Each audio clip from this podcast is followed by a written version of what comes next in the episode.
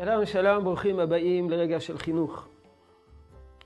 אנחנו ממשיכים בסדרה של חינוך בבית למידות ולהתנהגות רצויה. עסקנו ביחס של, בהיבט החינוכי של הכסף, הממון, העושר, ועתה נעסוק בשאלה שמטרידה הורים רבים, לא מטרידה, אלא מעסיקה הורים רבים, והיא, האם נכון לחלק לילדים? דמי כיס?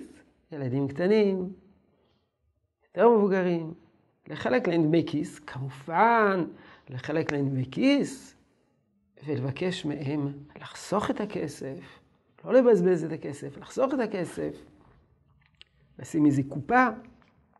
לאחרונה אחד הנכדים שאל אותי אם יש לי איזה קופה סגורה, כי נראה הוא מקבל כסף, רוצה לשים את המטבעות שהוא מקבל, לשלשל אותם בתוך הקופה.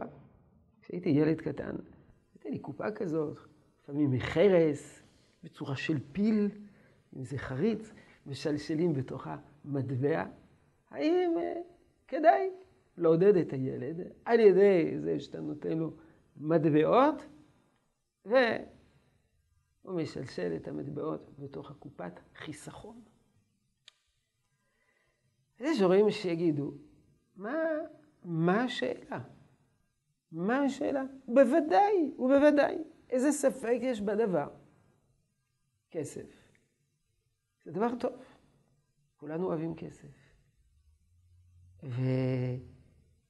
ולמה לא להעניק לילד רגע של שמחה ואושר שהוא מקבל כסף?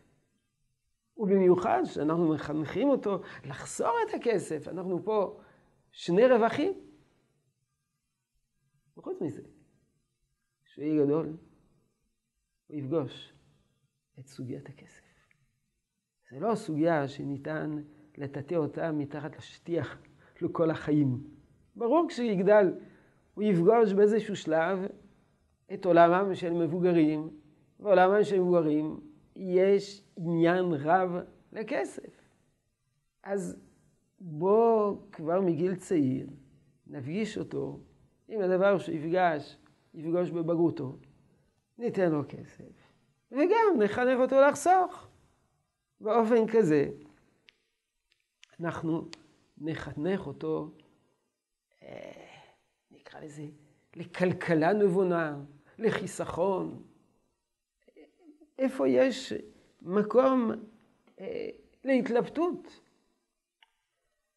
אז כדי לענות לשאלה הזאת, אנחנו צריכים לומר, ללמוד בקצרה מאוד מה היחס של חז"ל לממון ולכסף. לכסף ולצבירת הון. בעזרת השם אנחנו נעסוק בזה ברגע של חינוך הבא. ומתוך הבנת היחס הנכון לכסף ולצבירת הון, נוכל לדון אחר כך באופן מדויק ביחס לחינוך ילדים, והאם נכון לחלק דמי כיס, ממש משמעות של דמי כיס. אז יהי רצון שתשרה ברכה בעבודתנו החינוכית. שלום שלום.